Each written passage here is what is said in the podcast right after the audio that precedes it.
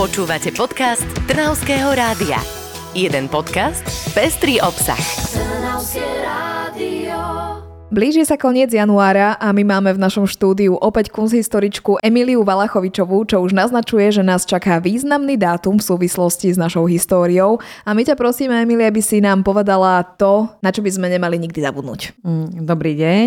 Určite by som dneska chcela rozprávať práve o Medzinárodnom dni pamiatky obeti holokaustu, ktorý sa viaže práve s dnešným dňom. 27. január, to je dnešný deň. A povedzme si, že prečo práve tento deň? A až niekoľko desiatok rokov po mm, práve tomto datume, čiže po roku 1945, sa rozhodla teda komisia mm, práve tento deň zvoliť za Medzinárodný deň pamiatky obeti holokaustu a teda je to deň 27. január, kedy v roku 1945 Červená armáda oslobodila nacistický koncentračný a vyhľadzovací tábor Auschwitz-Birkenau. Takže e, ostatné tábory boli samozrejme tiež oslobodené v tomto období, ale práve tento deň si zvolili táto komisia ako ten najvýznamnejší práve z toho dôvodu, že v tomto koncentračnom tábore zomrelo práve najviac ľudí. A prečo práve tam, tento deň, lebo líši sa v súvislosti aj s rôznymi krajinami? A, áno, u nás na Slovensku napríklad tento dátum nebol schválený ako Medzinárodný deň pamiatky obetí holokaustu,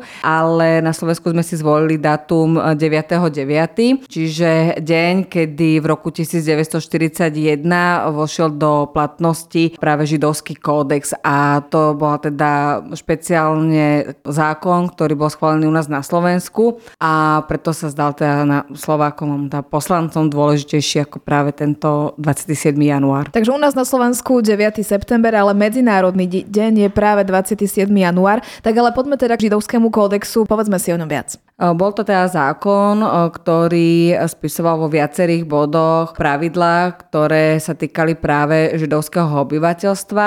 To sa nerozlišovalo, či už sú to obyvateľia židovského pôvodu alebo inklinujú k židovskému náboženstvu, pretože v čase, kedy sa už druhá svetová vojna rozbiehala a všetky tie protižidovské nálady tu vládli, tak niektorí židia sa síce rozhodli prestúpiť na inú vieru alebo teda tú svoju opustiť, ale tento zákon myslel práve aj na to, že ak majú či už nejakého rodinného príslušníka v rodine židovského pôvodu, tak aj ich sa tento zákon týkal a určoval práve právne postavenie židov, ktorí tá, samozrejme boli im odobraté aj také tie najzákladnejšie práva, nemohli podľa tohto zákona vykonávať svoju pôvodnú činnosť, museli sa vzdať veľmi veľa techniky, ktorú doma mali, bolo im odobraté napríklad rádia, automobily, čokoľvek, čo malo cenu v tomto čase, tak im bolo odobraté a museli platiť nájmy aj za bývanie, ktoré predtým patrilo im. Takže bol to veľmi obmedzujúci zákon, ktorý neskôr potom sa ešte rozšíril aj o povinnosť Židov e, nastúpiť do pracovných táborov. Taktiež museli už od 6 rokov nosiť e, všetci pú žltú hviezdu a boli tiež pozbavení majetku. Áno, museli byť špeciálne označení, aby každý hneď videl, že ide o Žida a nielen teda tou hviezdou, ale zároveň museli mať aj svoje obchody a svoje domovy označené práve tým, že teda sú Židia. Počúvate podcast Trnavského rádia. Ako sa tento židovský kódex dotkol práve nás, možno Slovákov alebo Trnaučanov a blízkych v okolí? Také protižidovské antisemitistické nálady tu boli už aj pred tým podpísaním židovského kódexu, čiže aj pred rokom 1941. Dokonca Trnava je známa tým, že práve toto tieto protižidovské nálady boli už v roku 1938. Vieme o tom, že teda už v tom čase boli rôzne vzbúry proti Židom. V roku 1938 boli aj vypálené synagógy a roz rozbíjali výklady práve Židom alebo teda židovským obchodom a odmietali napríklad nakupovať u Židov, takže Trnava týmto bola taká veľmi tvrdá antisemitistická. Čoho to vychádza? Lebo vieme, že tu máme dve synagógy blízko seba, takže to židovstvo tu bolo vo veľkej miere zastúpené, tak prečo práve tu silnili takéto nálady? Pretože Židom sa aj v Trnave veľmi darilo. Poznáme viaceré fabriky, ktoré aj dodnes ešte vytvárajú kolory lokalít mesta, ktoré patrili práve Židom, či už e, sú to trnavské sladovne, alebo to boli tehelne, ktoré práve e, im patrili, zároveň rôzne zábavné podniky, rôzne pohostinstva, kde ľudia mali už v tom čase urobené rôzne sekery, by sa dalo povedať, alebo teda nezaplatené účty a práve toto sa snažili teda využiť na to, aby sa nejakým spôsobom pomstili alebo by sa dostali rýchlo k nejakému majetku. Takže nejaká závisť, to je to, čo nás tak sprevádzalo, prečo sa vytvorila tá nenávisť aj voči Židom. Áno, nie len teda v Trnave, ale vo všeobecnosti nacistické Nemecko. Určite jedným z plánov Hitlerových bol nie len e, pozerať na to, že sú iná rasa, ale skôr aj na to, aké majetky vlastnia Židia a keby mohol získať pre seba a tým pádom by samozrejme mal aj viacej finančných prostriedkov na vedenie vojny. Aké boli ale tie počty v rámci Trnavy? Mali sme tu naozaj veľa Židov? Boli v pomerne veľkej miere zastúpení, tvorili 11% nášho obyvateľstva, teda to sú štatistiky z obdobia pred druhou svetovou vojnou, čiže v Trnave ich bolo približne okolo 2400 obyvateľov. A práve tento počet je zhruba asi toľko v súčasnosti ľudí na Slovensku. Podľa ščítania z roku 2021 sa hlási práve k židovskému náboženstvu na celom Slovensku. Toľko, koľko ich teda pred druhou svetovou vojnou bolo v Trnave. To je veľmi alarmujúce, možno to súvisí aj s tým, ako sa potom bohužiaľ aj v našom regióne zachovali k preživším holokaustu. Poznáme napríklad príbeh eh, Vintera Spiešťan, ktorý bol tohto príkladom. Presne tak. Do Trnavy eh, sa konkrétne tá po druhej svetovej vojne vrátilo zhruba 15% ľudí, ktorí z Trnavy odišli a teda neboli veľmi príjemne vítaní. My máme aj dokonca v Trnave židovský cintorín, takže tam je pochovaných naozaj aj veľa možností týchto buď potomkov alebo predkov týchto ľudí. Áno a zároveň na tomto židovskom cintoríne, ktorý spomínaš, na Nitrianskej ceste sa nachádza v obradnej miestnosti stena, kde si môžeme prečítať zhruba 2800 mien Židov, ktorí zomreli počas druhej svetovej vojny. Čo sa týka ale holokaustu ako takého, poďme si ho trochu predstaviť, čo to vlastne, čo to vlastne bolo. Tak uh, holokaust bol slovo, ktoré sa začalo používať v nacistickom Nemecku a cieľom práve tohto počinu bolo systematické a uh, štátom vykonávané prenasledovanie, hromadné vyvražďovanie etnických, náboženských, ale aj politických skupín počas druhej svetovej vojny. A teda bavíme sa nielen o vyvražďovaní židovského obyvateľstva, ale e, toto vyvražďovanie bolo smerované aj, ako som spomínala, politické skupiny, čiže ľudí, ktorí boli proti nacizmu alebo nacistickému Nemecku. Zároveň boli aj útočení na rôzne kultúry, či už to boli Rusi, Ukrajinci, ale aj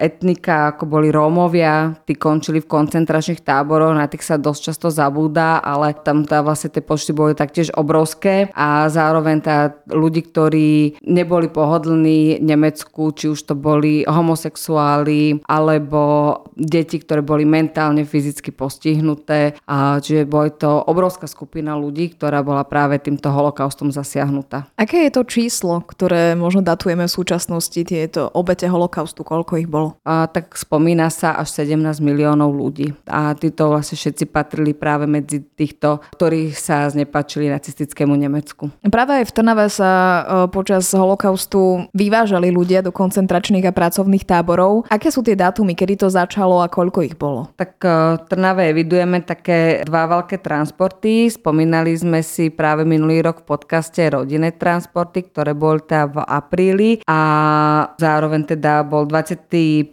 marec 1942, kedy boli obyvateľ obyvateľia Trnavy, alebo teda žido, židovskí obyvateľia transportovaní do pracovného tábora v Seredi, ktorý je teda kúsok od Trnavy a teda ďalšie transporty potom už viedli e, krátko na to potom do Osvienčimu alebo do Terezína, do teda pracovných, alebo tedy nazývaných pracovných táborov, ale vlastne boli to tábory smrti. Vieme, čím to bolo, že máme v Seredi koncentračný tábor? Bol to teda pracovný tábor, kde ľudia teda vyvážali Židov tak, ako teda sa to prezentovalo na verejnosti, že celý život nič nerobia, tak teraz nech konečne pracujú. Takže to, v tomto pracovnom tábore sa zhromažďovali Židia a naozaj tam museli od rána do večera pracovať. Ich práca bola zameraná práve na nábytkárskú výrobu a teda neboli za to vôbec platení. A je smutné, že dobová propaganda zobrazovala život v tomto tábore ako ideálny, že tam majú deti škôlky a podobne, hoci pravda bola opačne. Najhoršie teda bolo to, že čakali len na to, kedy ich e, prevezú potom ďalej do tých koncentračných táborov, kde naozaj len malé množstvo ľudí sa vôbec e,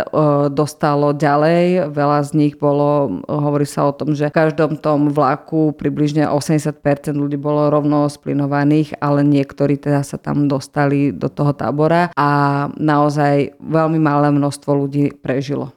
Počúvate podcast Trnavského rádia. My sme si jej spomínali v minuloročnom podcaste, ktorý nájdete medzi našimi podcastami aprílovými. Aj meno Alfred Wetzler, to je taký najznámejší náš Trnaučan, ktorý sa dostal a podarilo sa mu ujsť z koncentračného tábora, tak si ho môžeme ešte trochu na chvíľočku predstaviť. Alfred Wetzler teda sa stal posmrtne aj čestným obyvateľom mesta Trnava, aj napriek tomu, že práve on patril k tým Židom, ktorí sa rozhodli, že už do Trnavy po konci druhej svetovej vojny už nechcú ísť a teda teda už viac do Trnavy ani neprišiel, býval v Bratislave a je znám teda po celom svete ako záchranca viacerých životov. E, hovorí sa teda o 100 tisícoch, ktoré zachránil práve tým, že utekol z koncentračného tábora v Osvienčime a podal správu o tom, že teda v týchto koncentračných táboroch sa dejú neludské činy a ľudia tam teda odchádzajú na istú smrť a